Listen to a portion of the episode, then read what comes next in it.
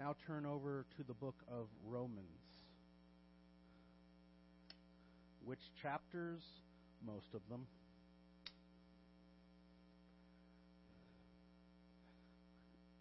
So those of you who are experienced sword drillers, this is your moment to shine.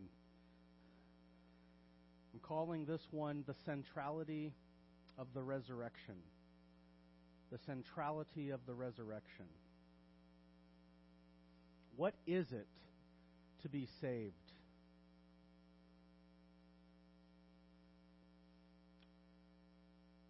The Bible says that it is to be rescued from God's wrath for sin. In the book of Romans, God, God's authorized spokesman, the Apostle Paul, says that the wrath of God is being revealed against sinners. And Paul spends the first three chapters establishing a fearful reality, namely that all men, whether they are religious Jews who who grew up religious and, and have the law and tradition and ceremony to stand to stand upon and to look upon, or Gentiles who have none of that. Whether you are religious or irreligious, both groups, says Paul, both groups have sinned. And he says that all humanity are in this frightful state. All humanity have fallen short of the glory of God. To put it as, as, as concisely as I can, all humanity has a sin problem and thus needs to be rescued. Every single one of us is in need of being saved. Romans three ten. And, and, and listen to the qualifiers that Paul supplies. There is none righteous. And in case he didn't make himself clear, no, not even one. There is none who understands.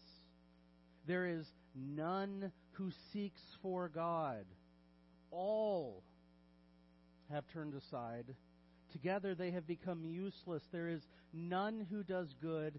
There is not even one. Could he be any more emphatic? Truth is that we are sinners. Preaching that, writing books about that will not get you on the New York Times bestsellers. That will saying things like that will not get you interviews on Oprah. We are sinners, and our so-called good works cannot save us.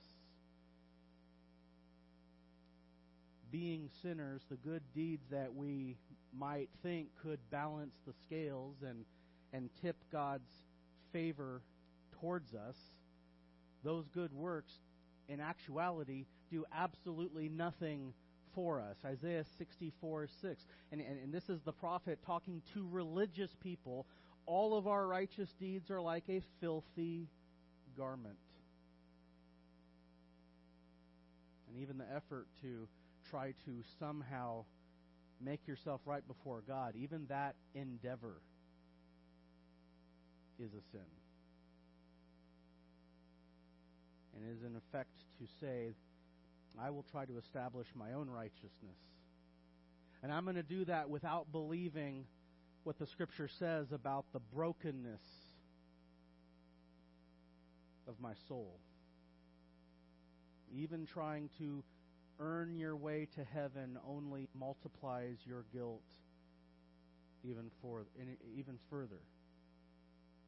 We have a terrible dilemma on our hands. Scripture says that all men are spiritually dead, that they are in bondage. They are in bondage to sin, bondage to the devil. They are under the wrath of God. See Ephesians two, one through three. Not now, but write it down. Look later. And I'm going to I'm going to throw out verses like that uh, again and again. So write the reference and look later. As a race, And as individuals apart from Christ, we are hopelessly, miserably lost. And because we sin, we reap, we earn for ourselves the wages of sin, which Romans six twenty-three says is death. If you've ever wondered why people die, why loved ones depart from this life, it is because the entire race, from the greatest of us to the least of us, is under the judgment of God, and we cannot save ourselves. And if there is to be any hope at all, it has to come from outside of us. And if I haven't been clear enough, we cannot save ourselves. You cannot save yourselves. And I say this to every single one of you, you don't have the power within you to do that. But God does. The glory of God and His gospel is found in Romans five six. He says, while we were still helpless, at the right time Christ died for the ungodly. For one will hardly die for a righteous man, though perhaps for, the, for a good man someone would dare even to die. But God demonstrates His own love toward us in this. Mark this. While we were yet sinners,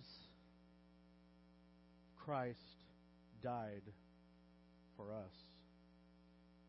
Much more than having been justified by His blood, we shall be saved from the wrath of God through Him, Him being Jesus. Jesus Christ, the eternal Son of God, died for sinners. There was an exchange. The sinless for the sinful.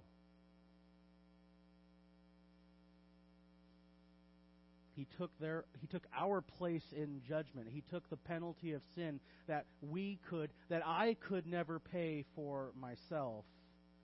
And He has given me and He has given every one of you who are in Him a righteousness.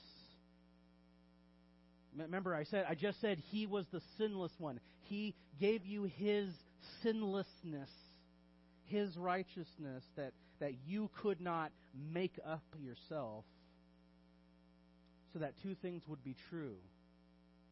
So that you and I would would cease to be, no longer be disqualified before God, and that we would also be fully qualified, fully accepted. There was an exchange that took place. On the cross, God treats the sinner as though he is Jesus, and He treated Jesus on the cross, to be specific. I, I, I think I just mixed that up in my head. On the cross, He treated Jesus as if He was the sinner, so that He could treat you and I as if we were Jesus Himself.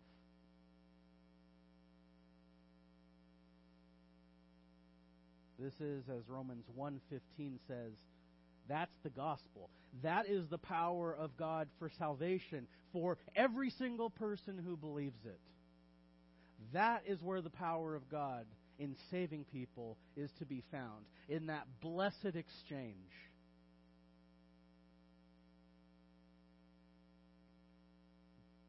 Perhaps by now someone is wondering, I, I thought you were going to preach on the resurrection. Well, I am. And what I want to show you now is how the resurrection of Jesus Christ is not just some really cool event that happened and then passed into the obscurity of New Testament data. I want you to see that some very, very important Christian realities are built upon the resurrection. They hinge upon the resurrection being factual and being true. The resurrection gives you and me assurance in some very important realities concerning our salvation. And these are the these are the four points for our consideration today. The resurrection affirms the deity of Christ. The resurrection affirms He is precisely who He said He is. The resurrection affirms our justification. It proves that sinners really are forgiven of their sins. The resurrection affirms our sanctification, that there is power for spiritual growth and for walking the Christian walk. And lastly, the resurrection affirms our glorification, that future glory is laid up and is being reserved for us. These, all of these realities, and perhaps more if I had a couple hours to preach, but all of these realities are directly tied to the resurrection of Jesus Christ. If the resurrection didn't happen, if it was just a story, these things fall away. And as Paul says in First Corinthians, our faith is in vain, and you are still in your sins. But let's look first at the fact that the resurrection affirms and assures us of the deity of Jesus Christ. While he walked the earth, Jesus made claims to be God. I hear, I hear from skeptics and non-believers all the time, well, Jesus never actually said he was God. Yes, he did, actually. And perhaps he did it through his miracles, left, right, up, down, front, and center. But the most clearest place I can think of, one of the one of the most clearest, is John eight fifty-eight, where he says, "Before Abraham was, I am." Now, at this point, Abraham had lived and been dead for some two thousand years. He's telling the Jews that before Abraham became, he, being Jesus, he already was. And, and furthermore, when he said, "I am," that is the that is the Jewish tetragrammaton. That is the Jewish name for God. And if you want proof of that, you look at how John concludes John chapter eight. They immediately pick up stones to throw him for blaspheming. The fact that he claimed to be God was not missed by the Jews.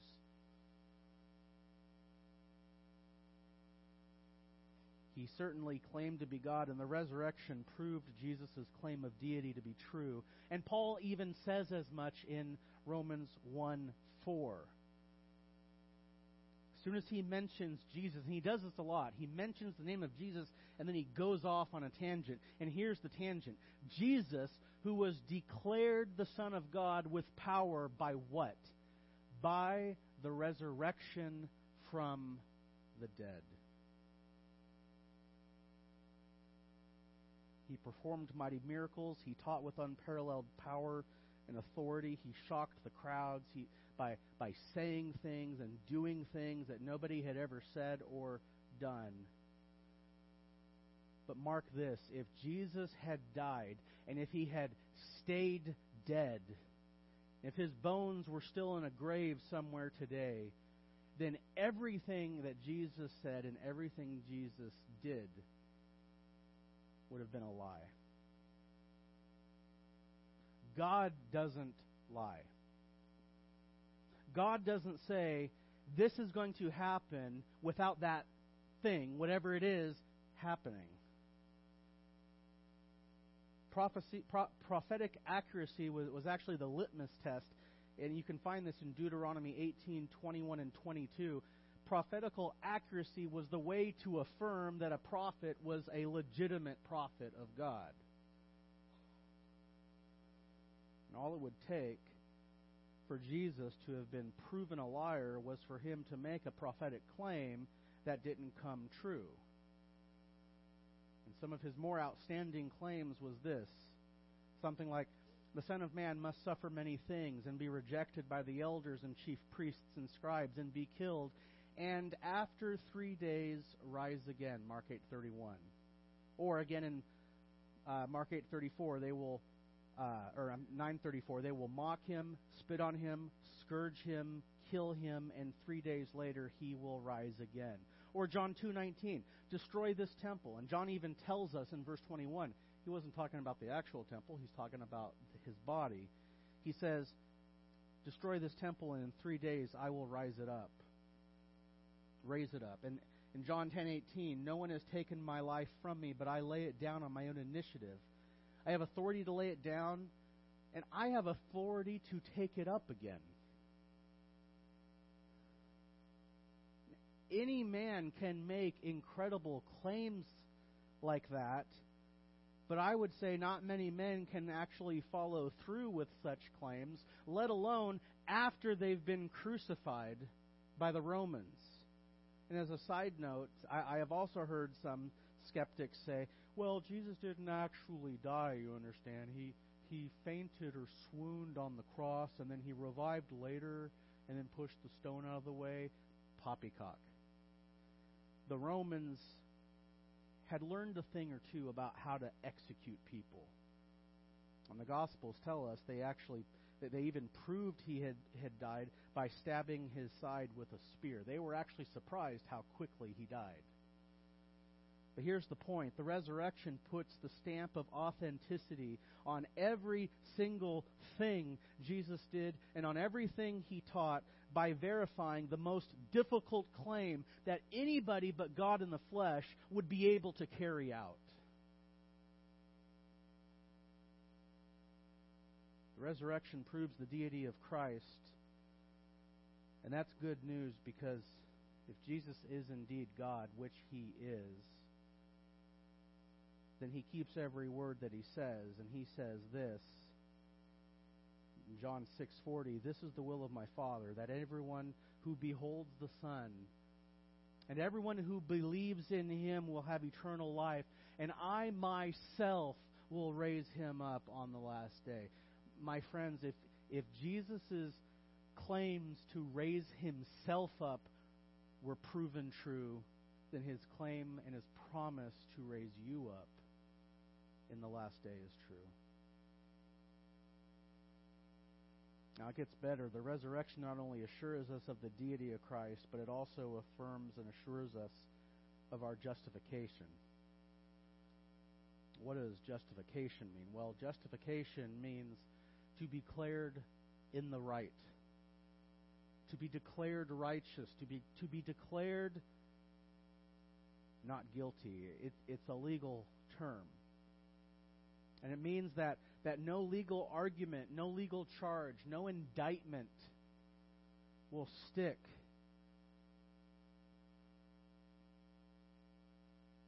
God has declared a person free and in good standing in his court. Now let's, let's look at this a little further. God, God doesn't make this declaration on a whim. Right? He's not he's not looking through his fingers. He he's not overlooking sin. He's not sweeping sin under the carpet or, or fudging the numbers or looking the other way. He is declaring the sinner just. He is justifying the the unjust because an exchange has taken place. As I said earlier, Christ has taken the sinner's place in judgment, and the penalty for that injustice, or for that injustice, has been paid fully and with satisfaction.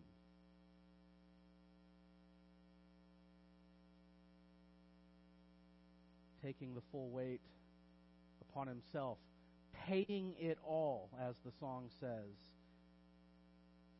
There is nothing left. Nothing remains to condemn the Christian, because Jesus paid it all. Not, not a lot of it, not most of it. He paid it all, and nothing remains to condemn. And furthermore, Jesus' own perfection has been credited to the Christian. What does that mean? It means something that didn't originate with you, something that originated somewhere else. It was given to you. It was transferred into your account, into your possession, so that at one point it wasn't yours, but it is now. His perfection, his being fully pleasing before his Father, was accredited to those who were not.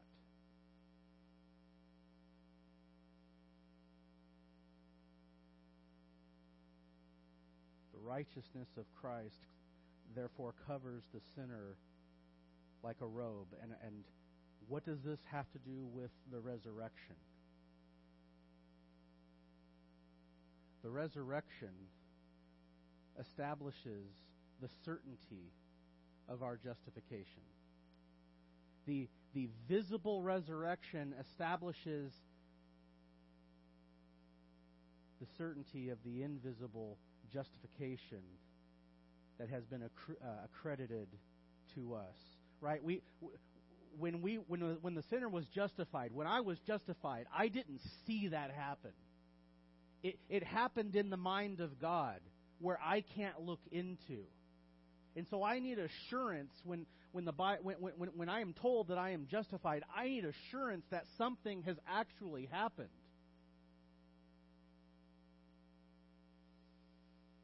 The resurrection establishes the certainty of my justification. Paul says in Romans four twenty-five that he, being Christ, was delivered over because of our transgressions and was raised for our justification. He was raised for our justification. Now, to be to be clear, justification was accomplished on the cross. It happened. It, it, it was accomplished before the resurrection. It was accomplished while he was suffering and while he was ag- in agony and while he died. But this is, this, mark this, the visible raising up of Jesus proves the invisible efficacy, the invisible power of his being delivered over for my transgressions. Does that make sense? We see a similar example of this, uh, of a visible thing, of a visible uh, uh, miracle corroborating or affirming an invisible reality. In Mark two, Jesus heals a paralytic, one of my favorite passages in the Bible. Jesus is teaching, and he sees so, some, some, some friends bring their paral- uh, a paralytic friend to Jesus, and they actually lift the roof in order to bring this paralytic man to Jesus. I mean, I, I like to say their faith literally went through the roof this time. And and he says to him, "Son, your your sins are forgiven." It, it, Mark tells us, seeing their faith, he said to him, "Son, your sins are forgiven." And Mark tells us that the Jewish elites nearby, they began to murmur, and they say, "What is this guy saying? He is blaspheming. Nobody can forgive sins alone but God." And then Jesus, fully aware, aware of what's in their hearts, he he he calls them out on the carpet, and he says, "What's easier, to to to merely say to someone like this par- paralytic, 'Your sins are forgiven,' or to say, 'Get up and pick up your pallet and walk'?"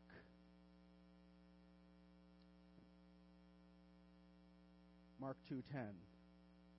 "So you may know that the Son of Man has authority on earth to forgive sins." That's the invisible reality that they can't see. "So that you know that the Son of Man has authority on earth to forgive sins." And then he tells the paralytic, and, and this is the visible miracle that, that affirms the invisible reality he just claimed to have. He said, Uh, he said, "Pick up your pallet and w- go home." And th- now the ex-paralytic did just that. And Jesus made a claim. He, I have the power to forgive this man, which the naked eye can't can't tell. Is he, Jesus could pronounce that. Was there anything visible that happened? How would you know? Is he forgiven? Is he not? H- how do we know?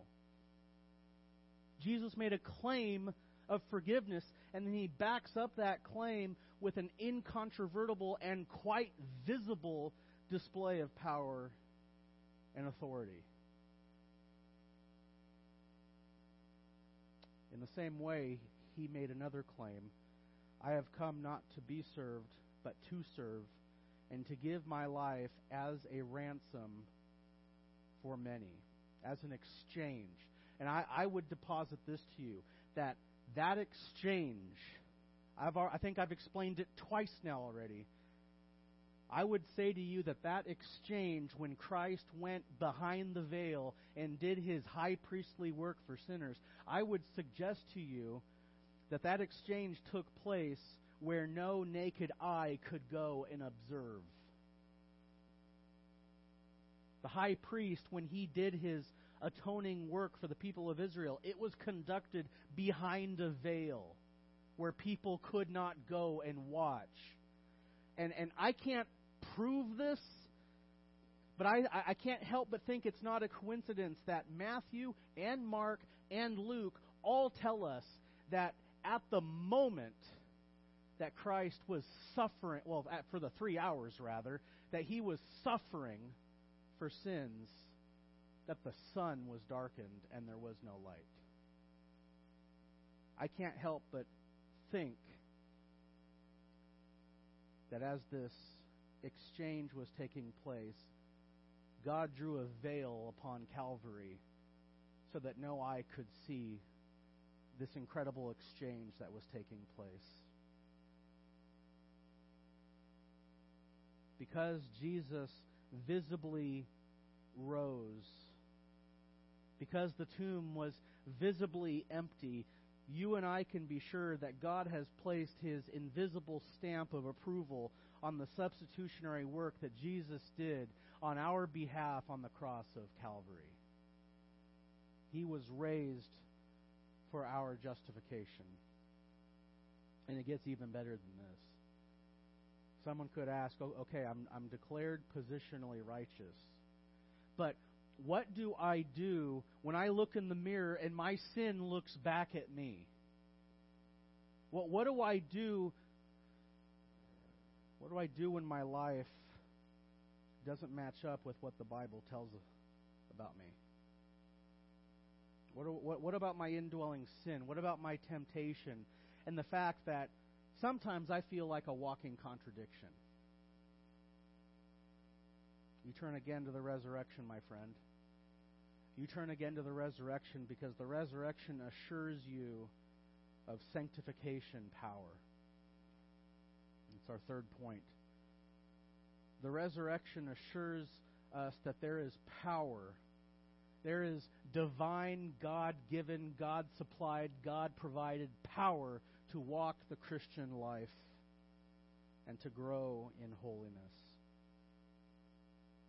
After coming to Jesus and sitting at his feet and learning from him, you put more and more of what you learn into practice. And this is an inevitable reality of true salvation. And it is a proof and an evidence that one has been born again, that his life changes. That his life changes from the man he used to be to the new man that is shaped and molded in Jesus' likeness. And, and you can see that clearly in uh, Colossians, in uh, Ephesians four. You can see that in Colossians three, Colossians three ten to be specific. And I would say much of the New Testament is is is dedicated to fleshing out and, and explaining what this looks like. But as far as it relates to today, the re- the resurrection of Jesus Christ grants us the power to walk the Christian walk. The resurrection gives us power to grow in our holiness. Romans six four.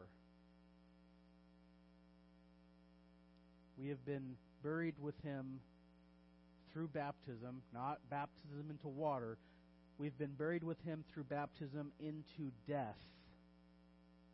So that, here's the purpose statement, here's why we are baptized with Christ through death. Uh, into death, so that as Christ was raised from the dead through the glory of the Father, so too, so too something might be true of us, that we too might walk in newness of life.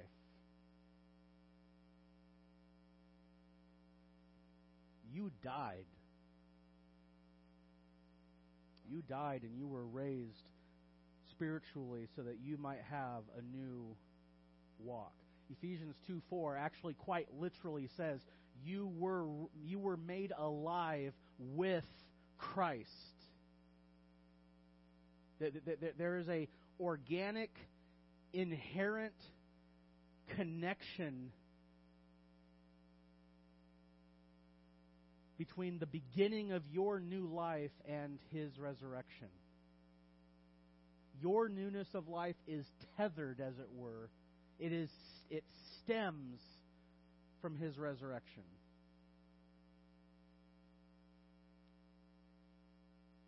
As Christ was raised from the death, from the death through glory of, through the glory of the Father, so too we might walk in newness of life. Verse six, same chapter.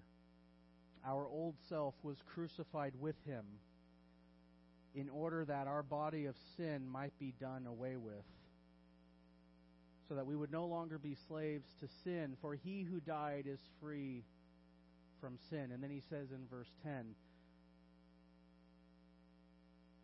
to consider yourselves to be dead to sin, but alive to God in Christ Jesus. And he can make that appeal. He can tell us to do that because that is the rea- that is what is real.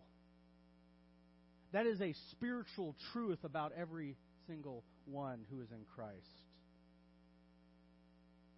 You died, and because you died to your old life, the dominating power of sin in that old life, it has been broken.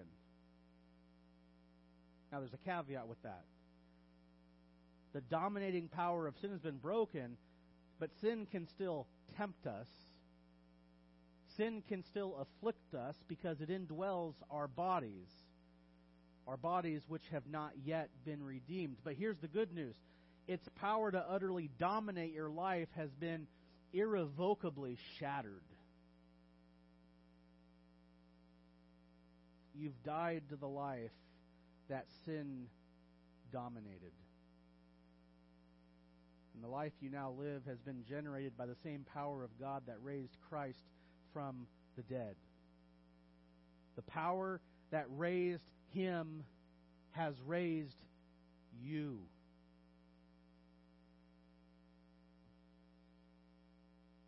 Again, Ephesians two four. You have been you were made alive with Christ. With. In Ephesians one nineteen and twenty, Paul is praying. He's praying that, that we would know something about the power of God. And he specifically talks about the surpassing greatness of God's power toward us who believe. And then he says, that power, that power that is that is acting towards you, that is that that that, that is uh, being activated and exercised towards us, it, it is in accordance. Uh, uh, chapter one nineteen and twenty. It is in accordance with the working of the strength of His might, with which He brought about in Christ when He raised Him from the dead and seated Him at the right hand in the heavenly places. The power of the resurrection is the same power that makes us a new creation, and then that further empowers the good works that we do as saved people. And if you've ever wondered what the relationship is between being saved and good works, nobody does good works to be saved. You do good works because you have been saved. And the power that raised you from the dead in Christ empowers, energizes, fuels those good works.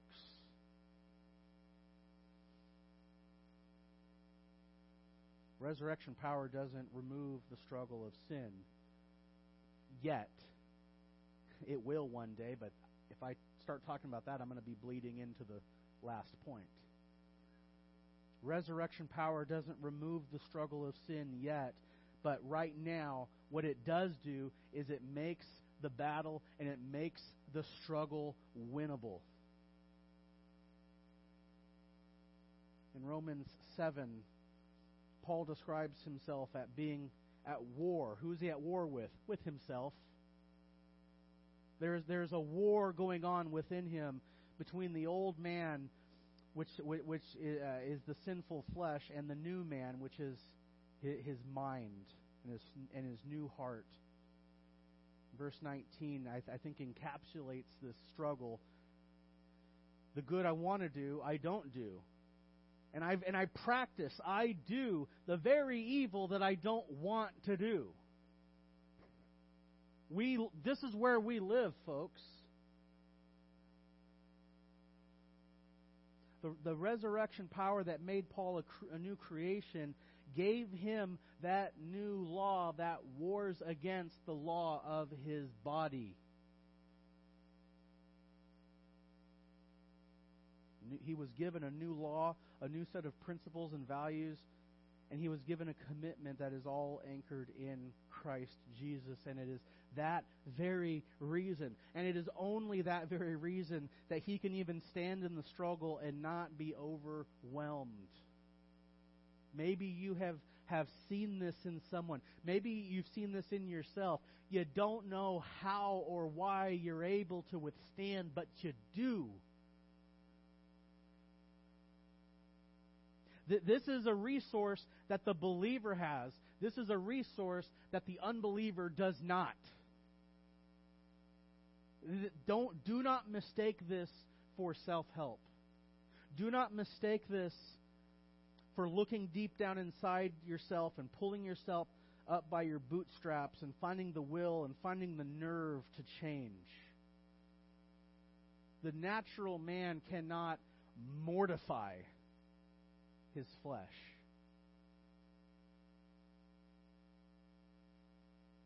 Sanctification is the new man who is made alive with Christ, growing, maturing, becoming strengthened, becoming more present to the believer, and becoming more evident to the rest of those who are watching.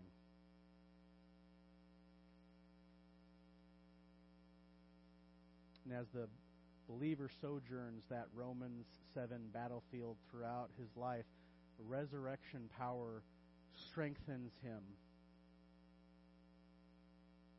Strengthens him to change over time, and sometimes varying but increasing degrees of growth and holiness.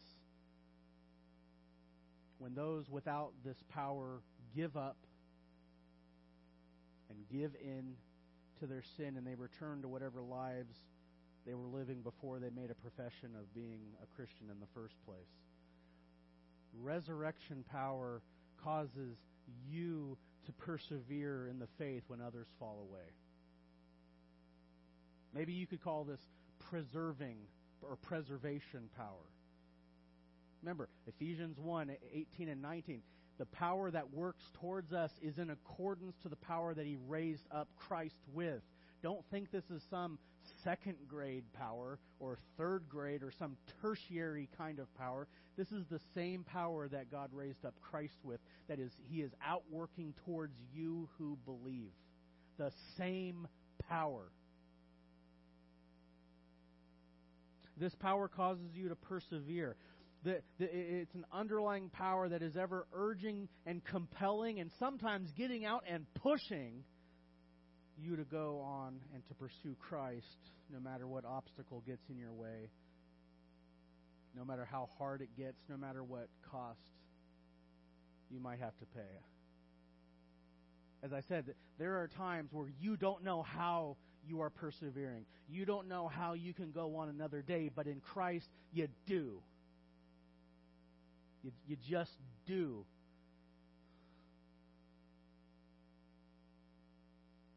Many professing Christians stop professing and they fall away.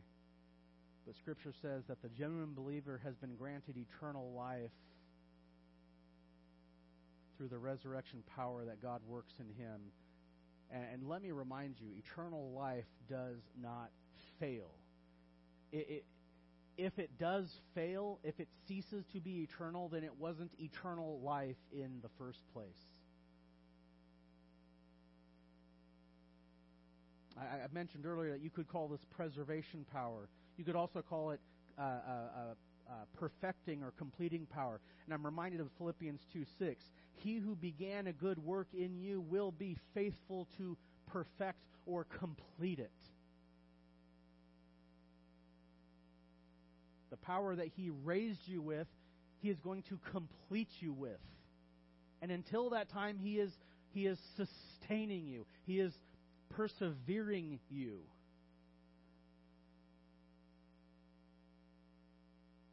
Resurrection power causes you to march on and persevere. It causes you to continue to love Christ. It causes you to grow in Him despite your flesh screaming at you at times to do otherwise. Resurrection power makes Christ and His Word sweeter to you over time, even though we fall short, even though we stumble along the way. Resurrection power raises us back up and sets us on our feet so that we can continue walking the Christian walk. Now, there's one more thing that resurrection that the resurrection does to assure us of, and that is our glorification. What is glorification? Glorification is the last step in God's plan of salvation for us. And it, it involves not only the resurrection of our actual bodies, which at that time will be reunited with our spirits. Scripture tells us that when we die, we go to be with the Lord. And there's a lot of speculation about what goes on with the body and everything. In glorification, our body, your body, your actual body, will be reunited with your spirit. But there's going to be a difference between in your body. Your body will be perfected. And it will no longer have the stain and the taint of indwelling sin. And, and in some degree, in some capacity, it's going to resemble the glory of the risen Christ Himself. First John three two says that when we see Him, we will be like Him. And First Corinthians fifteen talks about this resurrection body. It's going to be incorruptible. It's going to be immortal. It's going to be forever beyond the reach of death, disease, decay, deficiency, disability. And like I said, we can make a lot of speculation about what that body is going to be like exactly, but what I want to show you is that the resurrection of Jesus assures you and me that glorification is coming for us. Romans eight twenty-nine. This is where Paul has his what what some theologians call the golden chain of redemption, and it, it is a logical argument that you have to follow through with. He says, "For those whom He foreknew, He predestined to become conformed to the image of His Son, so that He would be the firstborn among many brethren. And these whom He predestined, He also called. And these whom He called, He also justified. And these whom He justified, He also glorified." And that is the scope of God's plan of salvation from beginning to end. And we look at that last link in the chain. There is an eternal end to which we are all moving, and that end involves your glorification. And I want you to watch and see how Paul ties the intentions of God with the resurrection in this passage. If you look at verse thirty-one, he's, he, he's, ju- he's just said that God glorified them. He's written this as if it's past tense, even though it's still future. It is so certain he can he can speak of it as, as if it's already happened. And then he goes on to say, "What then shall we say to these things? If God is for us, who is against us? He who did not spare His own Son, but delivered Him o- over for us all, how will He not also with Him freely give us all things? Who will bring a charge against God's elect? God is the one who justified." And, and, and watch this. This is where this is where all ties into the resurrection. Verse thirty-four. Who is the one who condemns? Christ Jesus is he who died. Yes, rather, who was raised, and having been raised, because he was raised, who is at the right hand of God, who also intercedes for us. He is, because he was raised,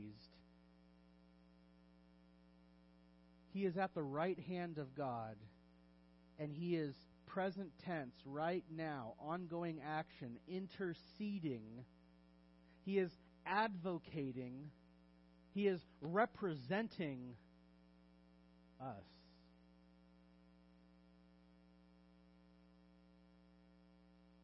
Paul is given this marvelous view of salvation from beginning to end, from from from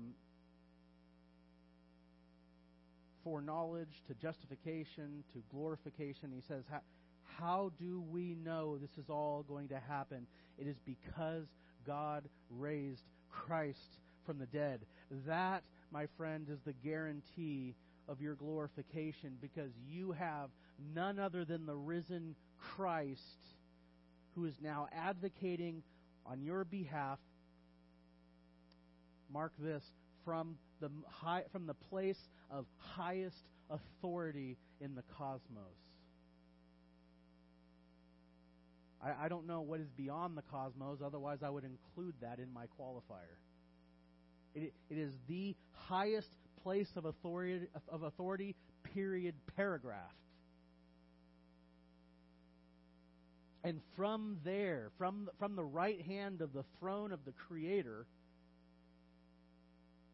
He Himself is watching over you, and He is superintending your path, and your path, and your path, and your path, and your path, and so on, all along this golden chain of redemption, guaranteeing that each one of you who belong to Him reach your glorious end.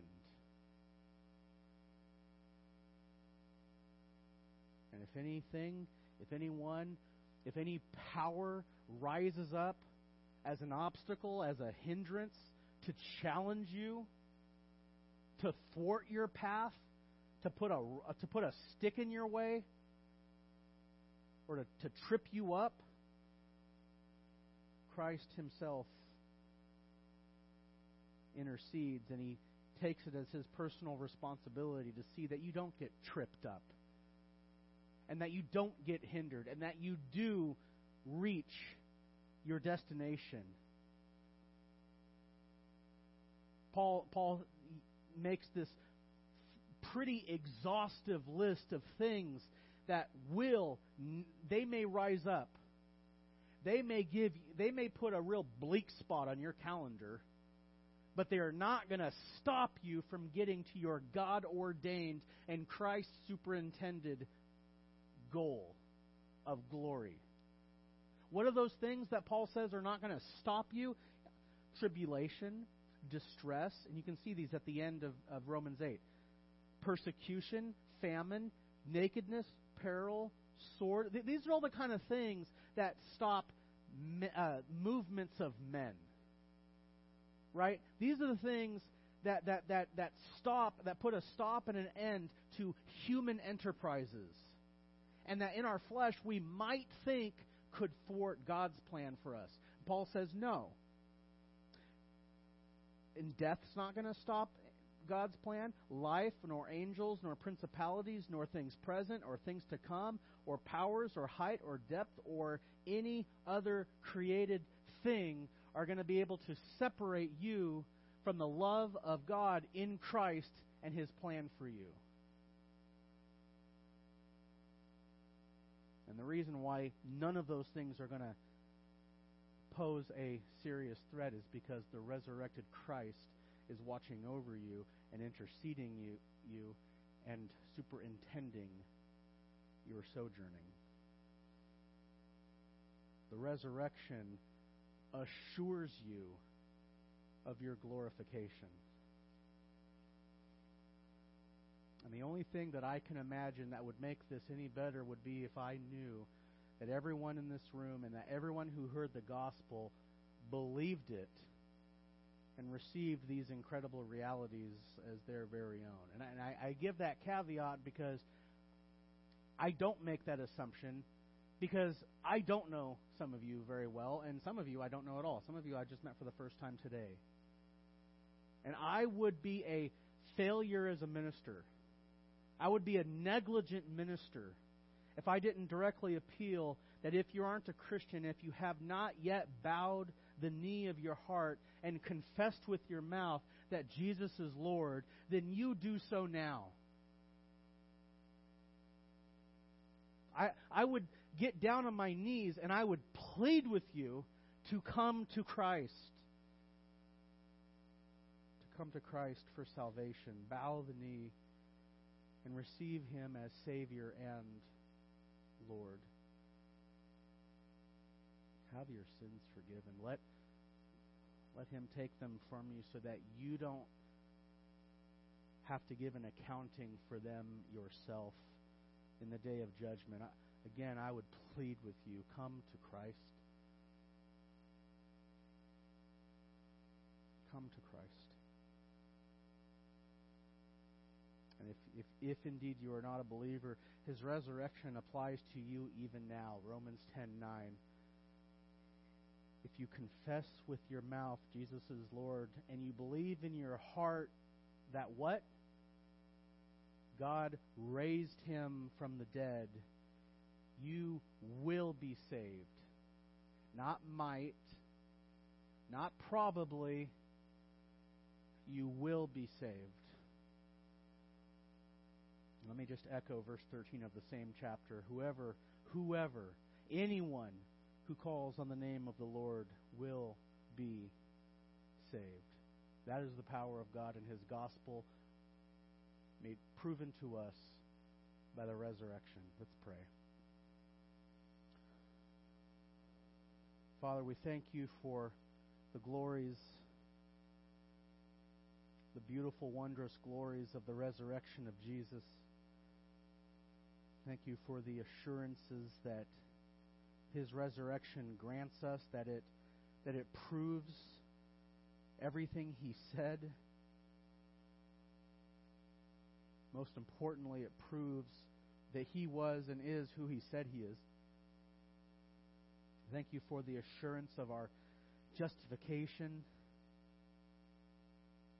that in that in Your mind, in your in your in your ledger book, that we are declared in good standing, that we are declared acceptable and good.